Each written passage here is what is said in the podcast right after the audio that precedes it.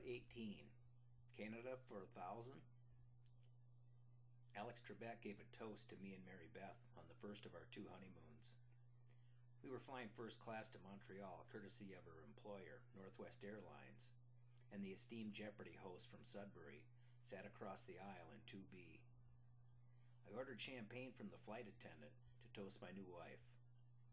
Alex overheard and asked the whole front cabin to join in wishing newlyweds a long and prosperous life together. Well, he was across the aisle and did give us a polite nod and a smile. First class air travel was old hat to Mary Beth, but for me it was the groom's gift that balanced the bridal registry. I had traveled extensively prior to marriage, but primarily in the way back of a family station wagon via Jefferson lines or with too many college buddies in a vehicle of questionable reliability. After our engagement, there was a running joke among friends of how Mary Beth brought flight benefits and good looks to the union, while my dowry was a crazy family who didn't even have a lake cabin. In truth, we both brought travel industry connections to the relationship. As Mary Beth facilitated VIP trips to London or Hong Kong in the Far East, I was doing freelance travel brochure writing in the Midwest for First Line Tours, a company that specialized in putting widows on motor coaches bound for places like Medora, Ladysmith, and Silver Dollar City. The First Line affiliation did pay off when Lois Widener, the woman who got me the writing gig, arranged for a suite at Le Versailles Hotel in Montreal. Most people don't think Canada from Minnesota for a honeymoon, especially not in November. But most folks don't know that Montreal is due east, not north of St. Paul. It's not like we were headed to Flin Flon. Plus, we had plans for Ireland six months later. Thanks to Lois, the staff at Le Versailles had prepared a lovely gift basket along with elegant four color high gloss brochures in the sitting room of our suite. It was one of those nice touches of panache for which the French are so famous. My great grandparents, the Labantes, hailed from Quebec, and Le Club de Hockey Canadien, the Montreal Canadiens, were my favorite NHL team besides the North Stars. I actually knew why they were nicknamed the Habs. It's short for Les Habitants, the original settlers from districts west of Paris. One would think I'd have a rudimentary feel for the city, but I didn't. Almost everything was in French, except the numbers, and they were all wadded up in bundles of ten. We'd been scrambling for a week with the groom's dinner, wedding, reception, and gift opening, and barely caught our breath before heading to the airport. We were thankful that, back then, going to Canada was like going to Michigan, and we didn't have to round up passports and seven other forms of ID. When we got to the suite at La Versailles and dropped our bags, it finally sank in that we were really married. Our eyes met, and we shared a brief moment of, holy crap, this is forever. Then set the timer on the camera for an old school selfie to capture the moment. I picked up the visitor's pamphlet for some ideas of what to do on Sunday in November in Montreal, Quebec. The stylish multilingual guide mocked my hand typed bus tour flyers on goldenrod copy paper. The condescension was infamously French. I opened it anyway and started reading. Let's see, there's the Orchestre Symphonique, the Basilica de Notre Dame, Old Montreal, and I tried to nonchalantly add, Huh, the Canadiens are playing the Nordiques at the Forum tonight. Or we could. Oh, let's go to the hockey game, Mary Beth chimed in. I knew I'd married well. My Minnesota accent gave the cabbie an opportunist grin as he started a meter in his head that would double the cost of the ride, maybe triple with the exchange rate. Oh, la nu? Where are we going? he translated. Mary Beth spoke over me to crush his illusion of a triple rate fare to the hockey game. We rode past the forum this afternoon and saw there's a game tonight. Pre Uber cabbies hated short rides, and it was about two miles to the forum, an arena that was to Canadians what Wrigley, Fenway, or Old Yankee Stadium was to Americans. The Habs left it for the Molson, now Bell Center, in 1996, and despite 26 Stanley Cup championships, they haven't won another since. The driver mumbled something we couldn't translate as he did jackrabbit starts and stops to within a block of the rink, where we sat in the log jam. He couldn't wait and jerked the cab into oncoming lanes as traffic waited for the turn signal, then hammered the gas pedal and nearly put us up on two wheels as he turned, barely in front of the now approaching vehicles. A loud thud pounded the back of the car. Someone threw an ice chunk at us. Then he gassed it again, fishtailed the cab, and slid into an alley. Merci, au revoir, he said urgently.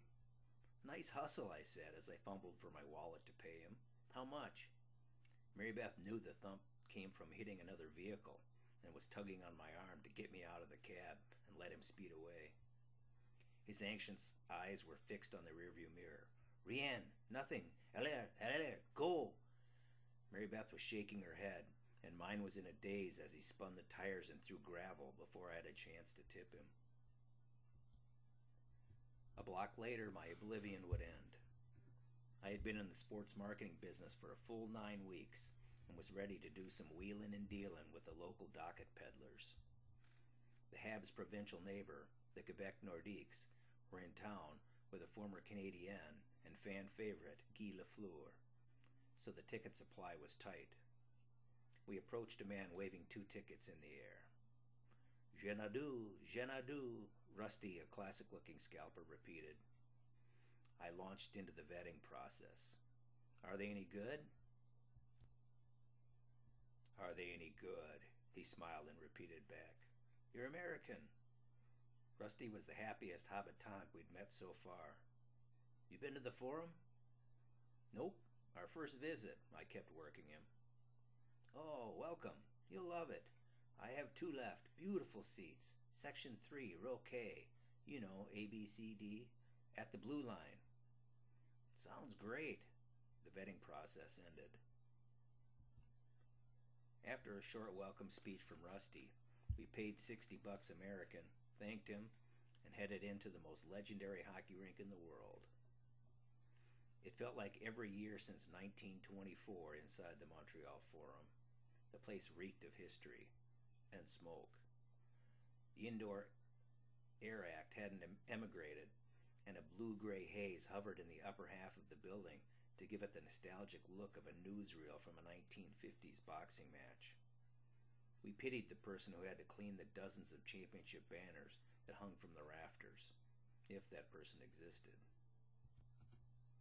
The capacity was 3,000 more than our Met Center, about the same as the St. Paul Civic Center, but with four levels of seats towering into the cloud, it felt as big as both. An usher asked if we needed help, saw section 3, row K, then pointed in a foreign language to our seats. He pointed up, way up, to section 403.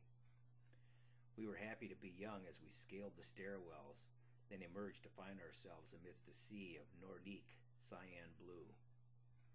A charter from some tavern in Quebec City had two no-shows, and sweet old Rusty paid the organizer $5 each for the leftovers he served to us at a tidy profit.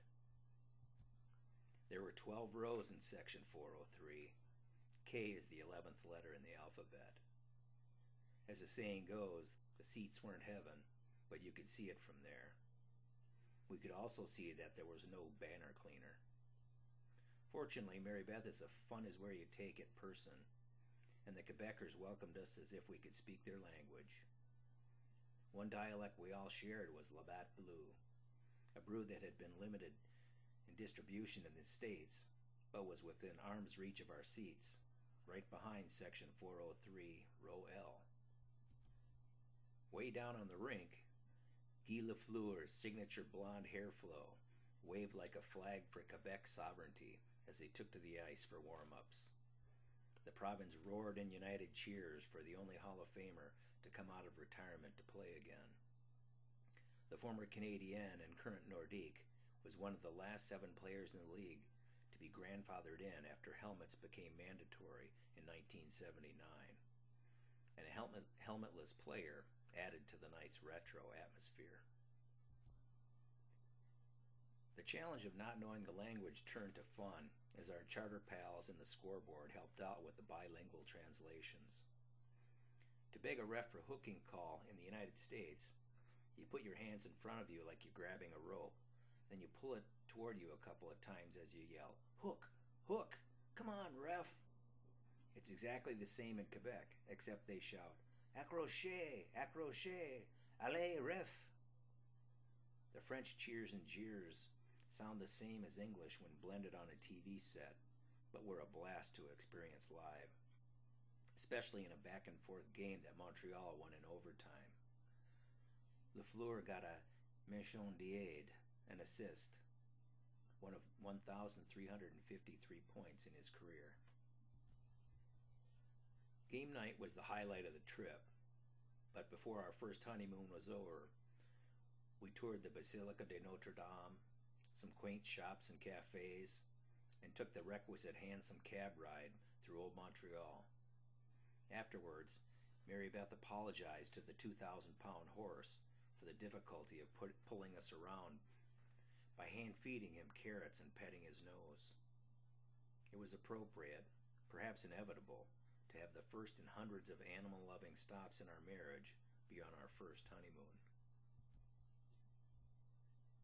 Mary Beth recognized in Montreal that, for the most part, she would be the savvy and I the rube in our relationships. She did all critical negotiating for us cars, houses, etc. But I swear she makes a sport of watching me get opie tailored by scalpers. She lets me keep trying, like we're playing horseshoes. And the only time she stepped in was at Berkeley for the big game. But that's another tale. The last game played at the Montreal Forum was in 1996. The emotional goodbye was made even more so as event organizers trotted out a line from the gallant World War I poem, In Flanders Fields, by Canadian author John McCrae. The poem inspired worldwide poppy sales for veterans, an effort led in Minneapolis by my French Canadian grandmother. On the final night at the forum, they recited the line To you from failing hands we throw the torch, be yours to hold it high. As all living captains of the Canadiens handed a ceremonial torch down the line till it reached the current captain, who carried it to the new arena the next day.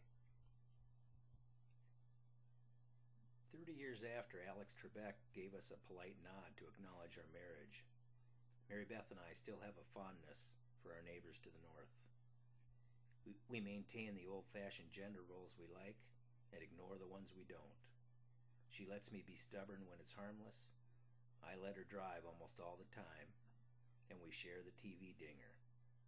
We pass chivalry back and forth like a torch, or a soft touch drop pass from Guy Lafleur.